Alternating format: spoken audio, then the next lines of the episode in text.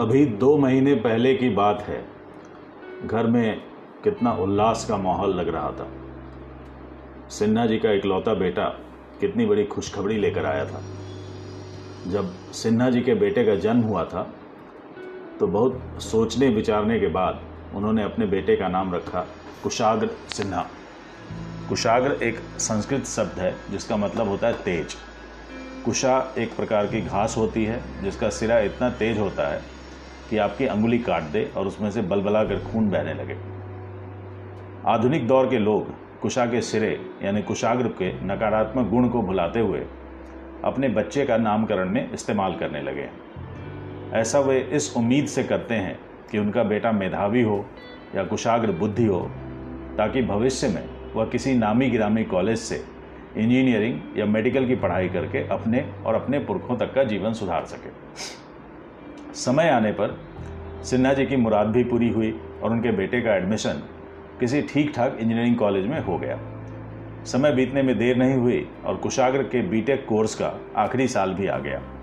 जैसा कि अक्सर होता है, अभी फाइनल इम्तिहान की तारीख भी नहीं आई थी कि कुशाग्र का किसी प्राइवेट कंपनी में प्लेसमेंट भी हो गया।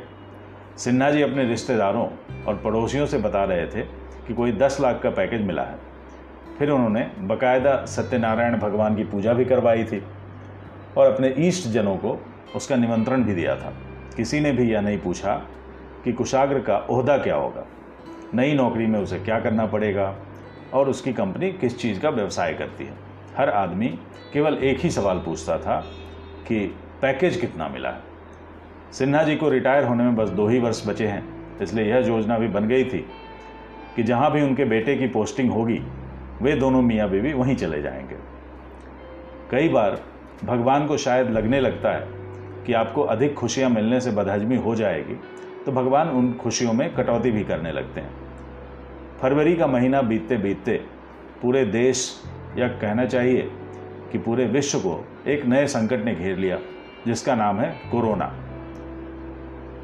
हर हिंदुस्तानी की तरह सिन्हा जी को भी यकीन था कि भारत के लोगों का शरीर मिलावटी भोजन, प्रदूषण बज बजाती नालियों, सड़ी हुई सब्जियों, ब्लीचिंग पाउडर मिले हुए दूध आदि का इतना आदि हो चुका है कि किसी भी हिंदुस्तानी को देखते ही कोरोना भाग जाएगा। लेकिन जिस महामारी के आगे अमेरिका और इंग्लैंड जैसे विकसित देश घुटने टेक चुके हों, उसके आगे हिंदुस्तान की खस्ता हाल व्यवस्था की क्या हैसियत? तय समय पर कोरोना का आक्रमण हमारे देश में भी हुआ और फिर हमारे देश के प्रधानमंत्री ने भी लॉकडाउन यानी तालाबंदी की घोषणा कर दी। वो तो अच्छा हुआ कि कुशाग्र को एक सप्ताह पहले ही हॉस्टल खाली करने की नोटिस मिल गई थी, इसलिए वह समय रहते अपने घर पहुँच गया था। लॉकडाउन का पहला सप्ताह सिन्हा परिवार के लिए बहुत खुशगवार था। कुशाग्र की माँ उसके पसंद के व्यंजन बनाया करती थी, जैसे कि honey chilli potato egg roll chowmein pizza burger आदि। आप कहीं इस सोच में तो नहीं पड़ गए कि कुशाग्र विलायत में रहता अरे नहीं वह तो बिहार झारखंड की सीमा पर स्थित एक छोटे से कस्बे में रहता है और झारखंड में स्थित एक इंजीनियरिंग कॉलेज में पढ़ता है। अब बदलते ज़माने के हिसाब से और लेटेस्ट फ़ैशन के अनुसार उसकी खाने की रुचि भी लेटेस्ट है। वैसे भी घर में यदि समोसे, जलेबी या रसमलाई आती है तो उसका सेवन आजकल प्रौढ़ अवस्था वाले स्त्री और पुरुष ही करते हैं।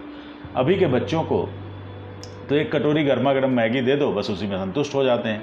आजकल तो कई बच्चे यूट्यूब देखकर विदेशियों की नकल करने के चक्कर में फ्रिज से निकाल कर दूध भी ठंडा ही पीते हैं। एक सप्ताह बीतने के साथ ही कुशाग्र की नौकरी जिस कंपनी में लग गई, उसके एचआर विभाग से एक ईमेल आ गया। उस ईमेल में शुरू के कोई दो सौ शब्दों में तो कोरोना और मानवता के बारे में लंबे चौड़े प्रवचन लिखे थे। आखिरी पंक्तियों में लिखा था कि भविष्य में संभावित आर्थिक मंदी को देखते हुए कंपनी ने तत्काल प्रभाव से नई नियुक्तियों पर अनिश्चित काल के लिए रोक लगा दी है। उसके बाद उस ईमेल में कुशाग्र के उज्जवल भविष्य की कामना भी की गई थी। जब कुशाग्र ने यह खबर अपने माता पिता को बताई तो उनके ऊपर तो जैसे बिजली गिर गई। बहुत देर तक सिन्हा जी के मुँह से एक शब्द भी नहीं निकला। बड़ी चिरौरी करने के बाद तो बैंक मैनेजर उनके बेटे की पढ़ाई के लिए कर्ज देने को तैयार हुआ था। उसने चेताया भी था कि आजकल बीटेक करने वाले बहुत छात्रों को नौकरी नहीं मिलती है। और जिनको मिलती है, उनमें से अधिकतर को यही कोई चालीस पचास हज़ार रुपये प्रति माह की नौकरी मिलती है। वह भी बड़े शहरों में। अब बड़े शहरों में मकान का किराया इतना अधिक रहता है कि उसके बाद खाने पीने के लिए ही मुश्किल से पैसे बचते हैं। ऐसे में कर्ज अदायगी में अधिकतर अधिकतर छात्रों को बहुत मुसीबत का सामना करना पड़ता है। लेकिन शायद कुशाग्र के नाम के अर्थ ने या शायद सिन्हा जी के पुराने संबंधों ने अपना काम कर दिया था कि उसे पढ़ने के लिए कर्ज मिल गया था। अब सिन्हा जी इस सोच में पड़े थे कि यदि नौकरी नहीं लगी तो अगले महीने से कर्ज की किस्त कैसे अदा होती, होगी? इसके बारे में जब उन्होंने कुशाग्र से बात करनी चाहिए तो वह बिफर पड़ा। कहने लगा कि उन्हें क्या पता कि आजकल प्लेसमेंट कितनी मुश्किल से होती, होता है? उसने बताया कि उसके कॉलेज से उसके बैच के लगभग सत्तर प्रतिशत छात्रों का प्लेसमेंट अब तक नहीं हुआ था और न ही भविष्य में होने वाला था। एक आध सही मायने में कुशाग्र होते हैं, जिन्हें डॉट कॉम वाली कंपनियों में मोटी तनख्वाह के ऑफ़र मिलते हैं। लेकिन इस साल तो वह भी नहीं होने वाला। जब सिन्हा जी ने गेट के इम्तिहान की तैयारी की बात की तो कहने लगा कि जितनी पढ़ाई करनी थी उसने कर ली। और अब जीवन में दोबारा किताबों की ओर देखना भी नहीं चाहता। फिर आखिर में उसने कहा कि सिन्हा जी को चिंता करने की ज़रूरत नहीं है, क्योंकि उनका बेटा कुछ न कुछ ऐसा करेगा जिससे वह अपने नाम को चरितार्थ करेगा। उसने वादा किया कि वह जल्दी ही कुछ ऐसा करेगा जिससे उसके बाप को उस पर गर्व होगा। इतना कहने के बाद कुशाग्र अपने कमरे में जाकर बिस्तर पर लेट गया। कान में ईयरफोन की घुंडी ठूंसी लैपटॉप ऑन किया और पिल पड़ा अपने दोस्तों के साथ पबजी खेलने में। घर में लॉकडाउन वाली खामोशी छाई हुई थी। बीच बीच में जब सिन्हा जी गर्मा गर्म बहस देखने के लिए कोई न्यूज़ चैनल लगाते तो उस खामोशी में थोड़ा खलल पड़ता था। लेकिन आधा घंटा चैनल सर्फिंग करने के बाद वह टेलीविज़न को खामोश कर देते थे। अब सिन्हा जी और उनकी पत्नी के, को मधुमेह और रक्तचाप की समस्या थी, इसलिए उन दोनों के लिए तो सादा भोजन उच्च विचार वाली तर्ज पर रहना था। ऑफ़र लेटर निरस्त होने के बाद बेचारा कुशाग्र भी अब केवल मैगी और पोहे से काम चला रहा था। अधिकतर समय वह पबजी की दुनिया के जाने अनजाने दुश्मनों के खात्मे में लगा रहता था। एक दिन दोपहर को सन्नाटा भंग हुआ। कुशाग्र अपने कमरे से आर्किमिडीज वाली स्टाइल में यूरेका यूरेका चिल्लाते हुए बाहर निकला। लेकिन यहाँ पर भी उसके हिंदुस्तानी संस्कार उसका साथ नहीं छोड़ रहे थे। इसलिए वह जब आर्किमिडीज की तरह नंग धरंग नहीं था, बल्कि पूरे कपड़े पहने हुआ था, जब सिन्हा दंपत्ति ने अपने बेटे को कई दिनों के बाद इतना खुश देखा तो उन्हें लगता, लगा कि लगता है कि किसी अन्य कंपनी का ऑफ़र लेटर आ गया लेकिन कुशाग्र ने जो बताया, उसमें उन्हें इतना खुश होने का कोई कारण भी नज़र नहीं आया। कुशाग्र ने बताया कि उसने महुआ से सैनिटाइजर बनाने का तरीका ईजाद कर लिया। मिसेस सिन्हा ने अपने पति पर कटाक्ष करते हुए कहा, मैं हमेशा कहती थी आपसे कि महुआ की शराब ना पिया करो। अरे, सस्ती पीने से दिमाग भी सस्ता हो जाता है। लगता है इसने भी हमसे चुरा कर महुआ का सेवन किया होगा। तभी ऐसे बोल रहा। अरे, महुआ से शराब बनती है तो अब सैनिटाइजर कैसे बनेगा? कुशाग्र ने कहा, अरे मेरी भोली मम्मी, तुम्हें तो मालूम ही होगा कि तुमने अपने बेटे को इंजीनियरिंग पढ़ने भेजा था। अब तुम्हारा बेटा इतना अकलमंद तो है ही कि महुआ से सैनिटाइजर बनाने का तरीका ईजाद कर ले।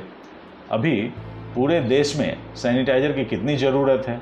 पूरे देश क्या, बल्कि पूरी दुनिया को इसकी ज़रूरत है? कोरोना चला भी जाएगा तो भी आने वाले कई वर्षों तक लोग डर के मारे सैनिटाइजर इस्तेमाल करते रहेंगे। मैं एक स्टार्टअप कंपनी बनाऊँगा, जिसमें जेफ बेजो और सुंदर पिचाई जैसे लोग पैसे लगाएँगे।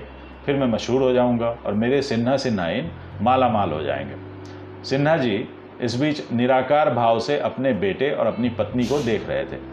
बड़ी देर बाद सारी बातें उनकी समझ में आ गई। फिर वे भी अपने परिवार की खुशियों में शरीक हो गए।